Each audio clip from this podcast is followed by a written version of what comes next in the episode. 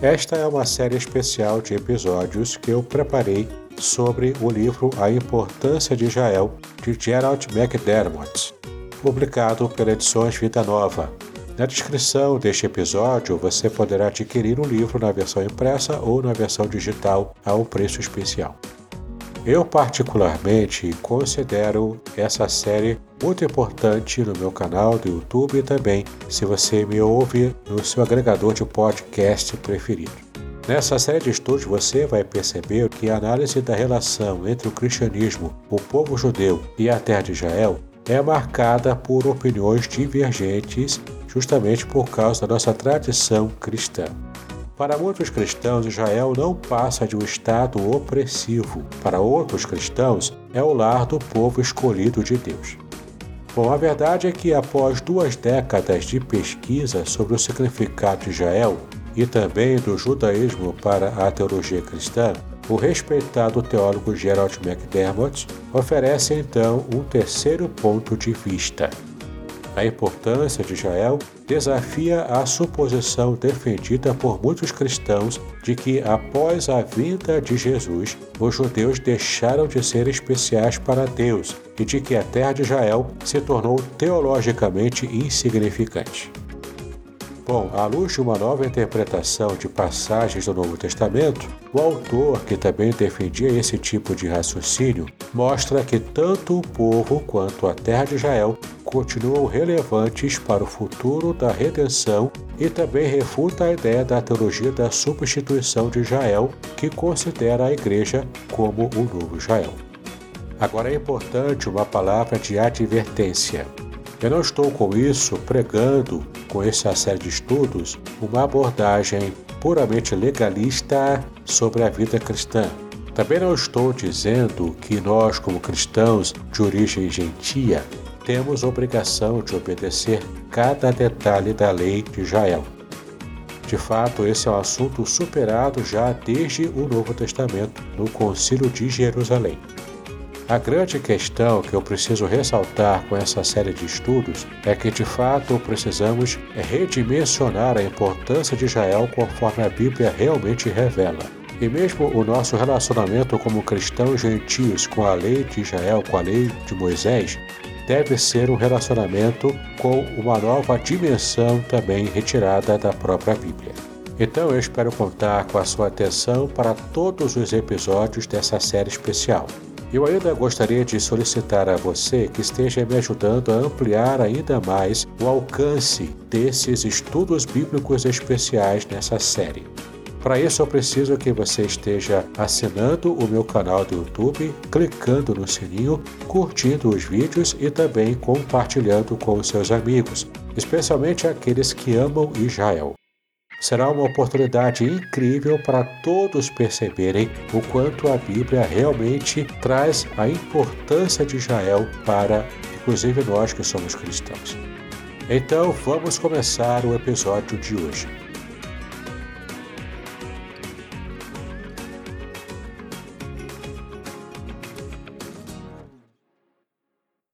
Será que Jesus de fato rejeitou a lei?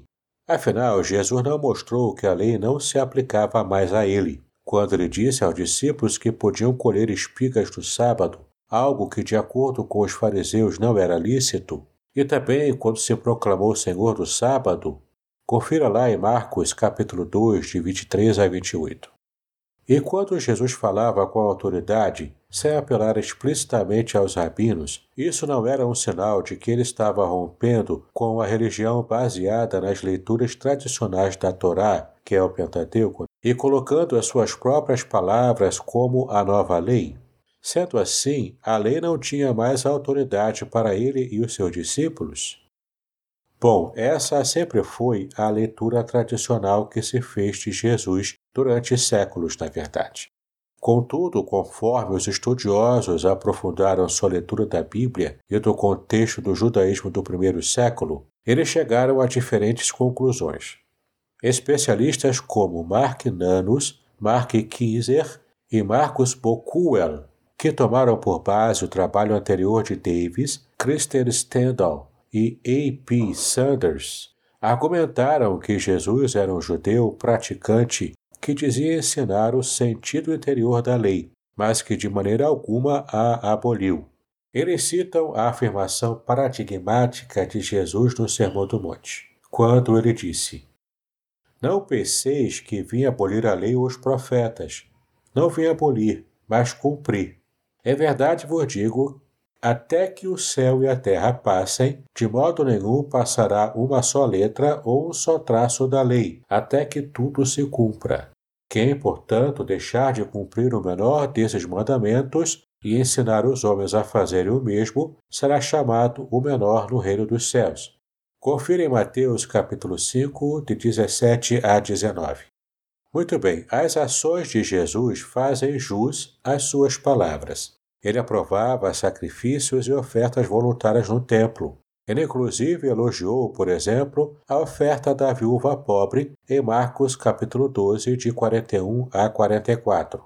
Jesus também supunha que os discípulos levariam suas ofertas de sacrifício ao altar de ofertas queimadas no pátio interno.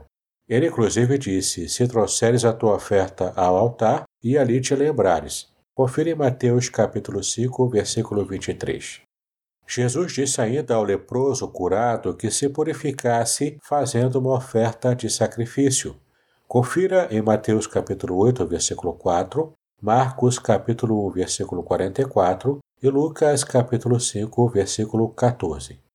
Jesus recontou ainda em Lucas 20 a parábola dos agricultores maus de Isaías capítulo 5, de modo que fosse dirigida contra os agricultores, que aqui nessa parábola de Jesus eram os sacerdotes, e não contra a vinha, que simbolizava o templo. Jesus então demonstrou o zelo pela administração do templo, a qual chamou de minha casa. Então você pode conferir essas passagens como está nos evangelhos. Mateus capítulo 21, versículos 12 e 13, Marcos capítulo 11, do versículo 15 ao 17, Lucas capítulo 19, versículos 45 e 46. Lucas diz ainda que os pais de Jesus subiam a Jerusalém todos os anos na Páscoa, sem dúvida para fazer em família o sacrifício do Cordeiro Pascal. Confira em Lucas capítulo 2, versículos 41 e 42. Lucas também mostra os pais do primo de Jesus orando no templo, por ocasião da oferta de incenso, em Lucas capítulo 1, versículo 10. Tudo isso conforme deviam fazer os judeus fiéis. Tanto os pais de Jesus quanto ele mesmo seguiam estritamente as regras religiosas do judaísmo, e Cristo apenas trazendo uma nova perspectiva sobre todas elas as coisas de maior peso da lei.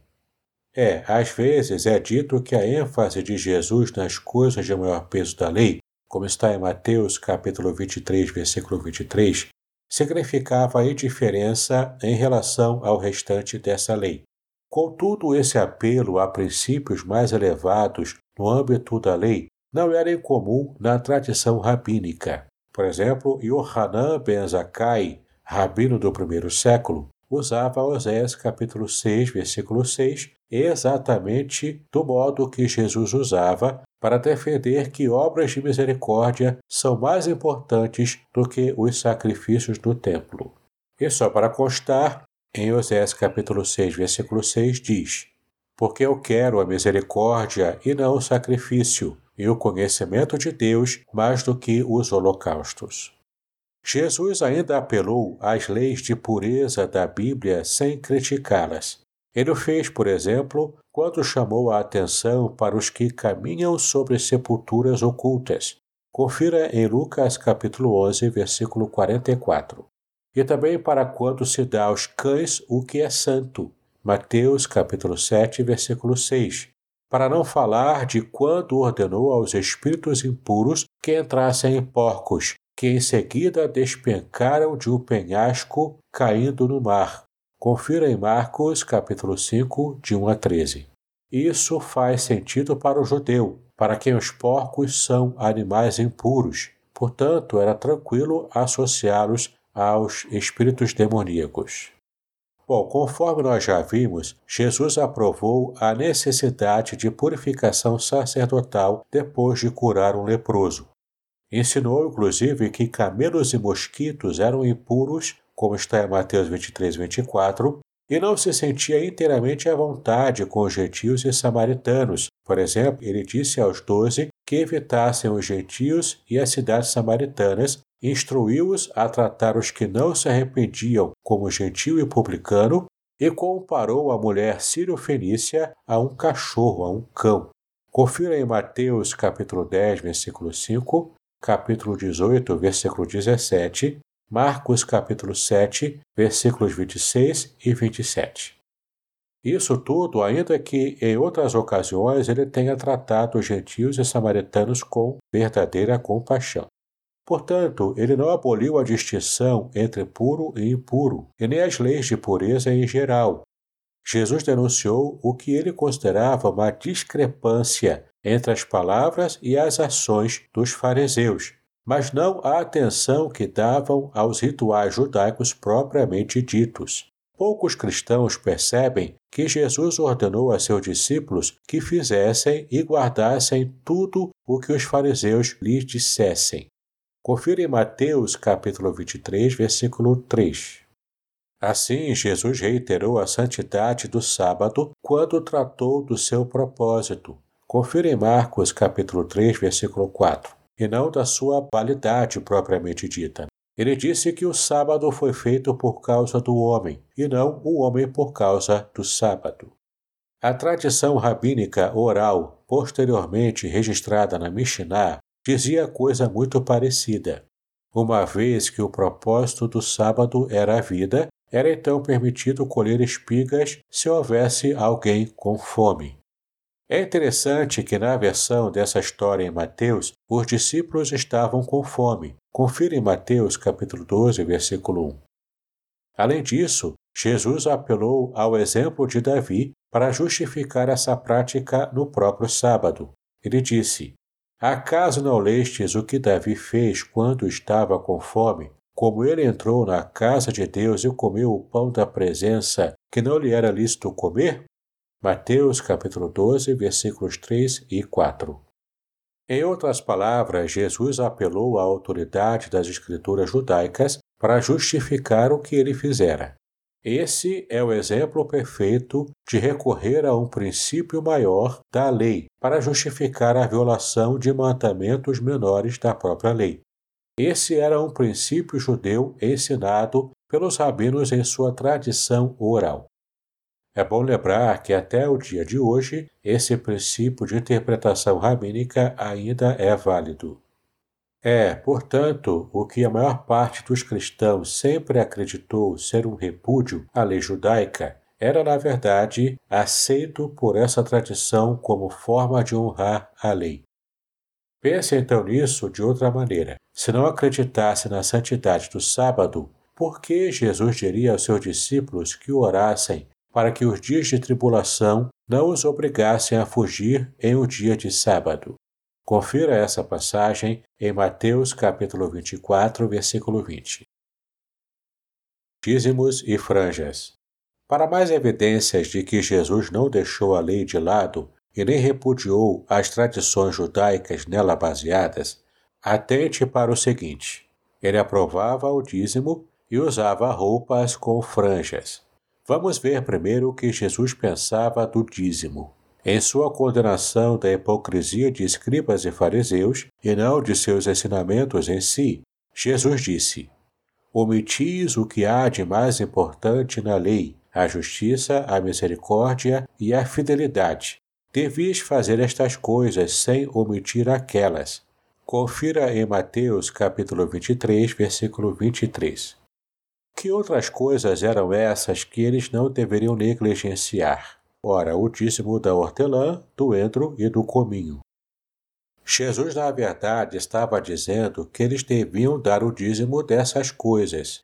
Ele disse explicitamente que esses dízimos, embora de menor valor, eram, na verdade, obrigatórios. A implicação clara era que os dízimos maiores, que eram aqueles né, para o sustento dos levitas, em Números 18, de 21 a 24, os dízimos que também permitiam a realização de grandes comemorações, como está em Deuteronômio capítulo 14, de 22 a 27, e os destinados aos pobres também, Deuteronômio capítulo 14, 28 e 29. Então, esses dízimos maiores eram mais importantes. Se os dízimos menos importantes eram, portanto, obrigatórios, então certamente os mais importantes também eram. Esse não era apenas um princípio judeu de interpretação bíblica, mas também obedece a uma lógica muito simples. Podcast Exegese e Exposição. Exegese on demand para você.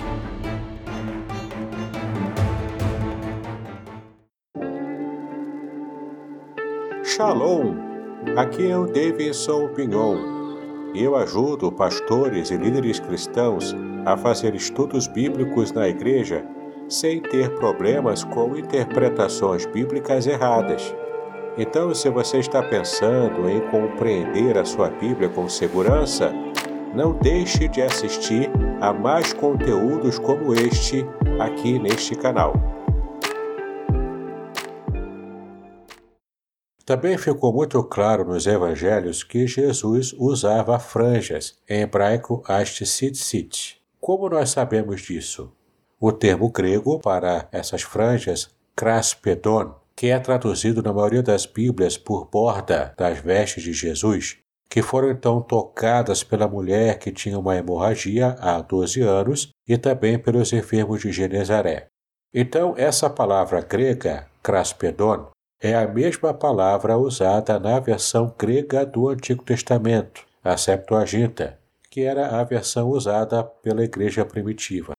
Então essa mesma palavra grega era usada para designar as franjas que Deus ordenara a seu povo para que usasse. Confira lá em Mateus capítulo 9, versículo 20 e capítulo 14, versículo 36. E ainda vamos analisar agora o que diz o trecho de Números capítulo 15, de 37 a 40.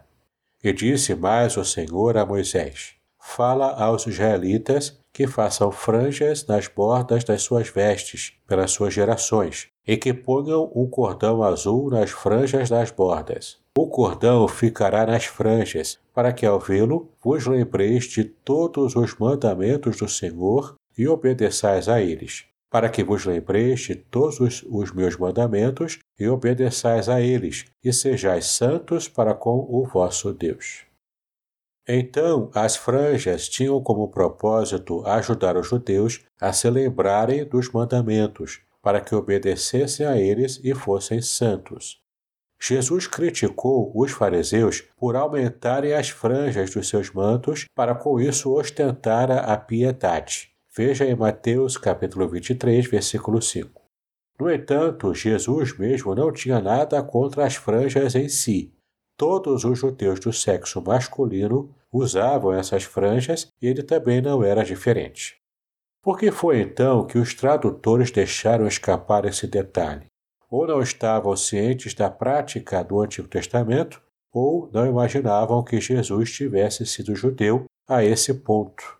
Porque, de fato, como estamos imersos na tradição cristã ocidental, escapa a nós muitas vezes o conhecimento desses detalhes da cultura judaica antiga deixar que os mortos sepultem os seus próprios mortos. É, talvez a declaração supostamente mais avessa à lei feita por Jesus seja a resposta que ele deu a um discípulo cujo pai havia morrido. Veja como diz Mateus 8:22. Segue-me e deixa os mortos sepultarem os seus próprios mortos. Bom, Marcos Bocuel discorreu exaustivamente a respeito disso, dizendo que essa afirmação não pode ser usada para ilustrar uma atitude de displicência para com a lei. Embora a Torá, a lei, né, ordene aos filhos que sepultem os pais, estão isentos dessa obrigação os sumos sacerdotes e também os nazireus, como você pode conferir em Levítico 21, versículos 11 e 12 e Números capítulo 6, versículo 6. O voto de Jesus de não beber de novo deste fruto da videira até aquele dia em que beberei o vinho novo convosco no reino do meu Pai, que está em Mateus 26, 29, encontra paralelo nos votos dos nazireus na Mishnah, a qual era o ensino oral dos rabinos que foi posteriormente registrado por escrito e com o qual Jesus sem dúvida estava familiarizado. E os votos dos nazireus, que diziam o seguinte, né, tinham grande aceitação na Palestina no primeiro século, onde a obrigação de pureza diante de Deus era tida como algo superior, até mesmo a obrigação para com os pais. Essa é uma outra afirmação que foi resgatada por Marcos Bocmuel. Portanto, essa célebre declaração de Jesus não implica de modo algum que ele desprezasse a lei mosaica. Também era possível que o pai desse discípulo ainda não estivesse morto e o filho quisesse primeiro ir para casa, aguardar a morte do pai, pegar a sua herança por ocasião do funeral do pai e depois tornar-se discípulo. A resposta de Jesus significaria então que os mortos espiritualmente, ou seja, os que não reconheciam que ele era o Messias, que eles deveriam enterrar os seus próprios mortos. Nem essa nem qualquer outra história deixa claro que Jesus deixara de obedecer às leis morais ou cerimoniais. Uma distinção, a propósito, que é estranha ao início do judaísmo do Segundo Templo. A lei, portanto, era lei, e todos os mandamentos eram obrigatórios, embora nem todo mandamento fosse igualmente impositivo. De fato, havia gradação de importância nos mandamentos. Portanto, são inúmeras as evidências de que Jesus considerava a Torá tão impositiva para ele quanto era para também os seus discípulos. Será que Paulo rejeitou a lei? Os estudiosos chegaram a conclusões semelhantes acerca de Paulo, embora sem dúvida isso seja mais difícil no que diz respeito ao apóstolo aos gentios.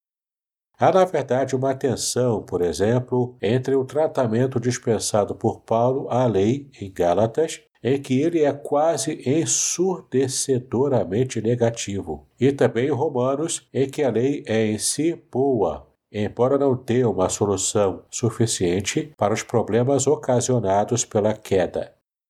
No entanto, quando lemos juntas as duas cartas, Romanos parece subordinar a interpretação mais acentuadamente negativa de Gálatas a um todo sintético mais amplo. Mas nós vamos agora exemplificar o que isso significa. Paulo disse que todo homem que se deixa circuncidar fica obrigado a cumprir toda a lei. Veja lá em Gálatas capítulo 5, versículo 3. É fato que ele também disse que não estava debaixo da lei, como você pode ver em 1 Coríntios capítulo 9, versículo 20. Contudo, tanto Bockmuel quanto Mark Kinzer, estudiosos do Novo Testamento, dizem que com isso Paulo quis dizer que ele não era como os judeus que viviam estritamente separados dos gentios. Ele, na verdade, era a favor de que se reunissem judeus e gentios agora que a era messiânica havia começado.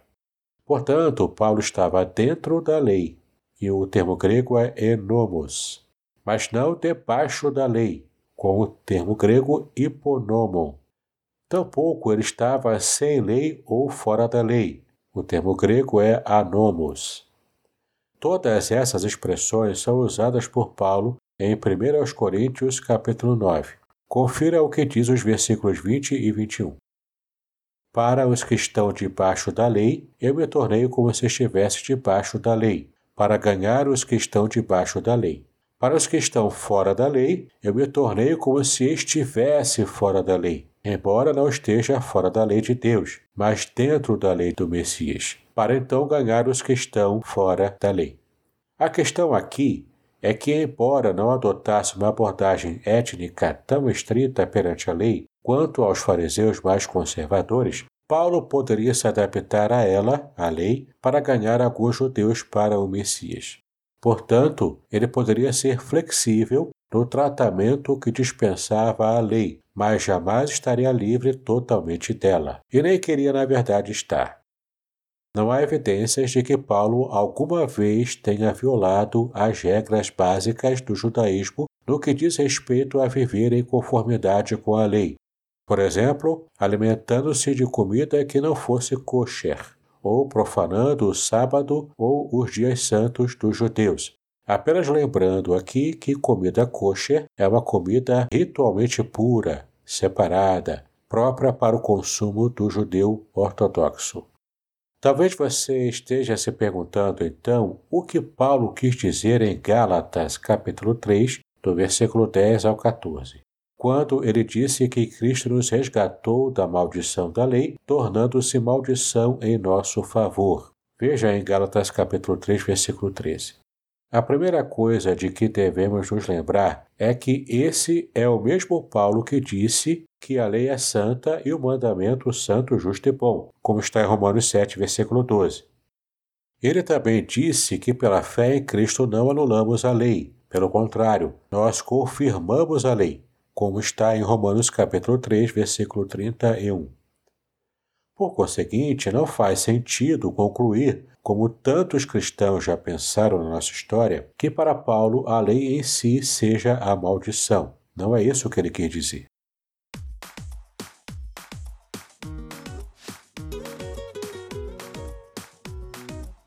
Muito bem, terminamos o episódio de hoje dessa série especial sobre a importância de Israel.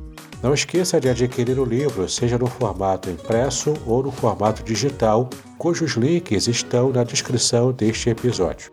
Aproveite ainda para conhecer os meus cursos, assinar o meu canal do YouTube e ainda conhecer o grupo do Telegram, que é um grupo especial com muito material gratuito para o seu conhecimento bíblico.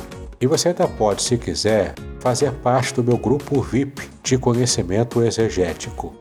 Ali eu coloco estudos bíblicos especiais e inéditos, inclusive todos os episódios do podcast Exegese e Exposição ou do meu canal do YouTube.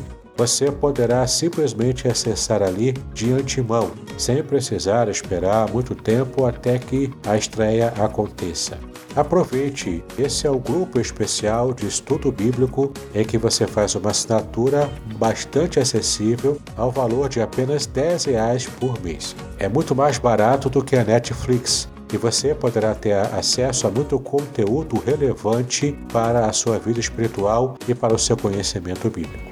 Então é só clicar aqui no link do Hotmart Sparkle Exegese e Exposição.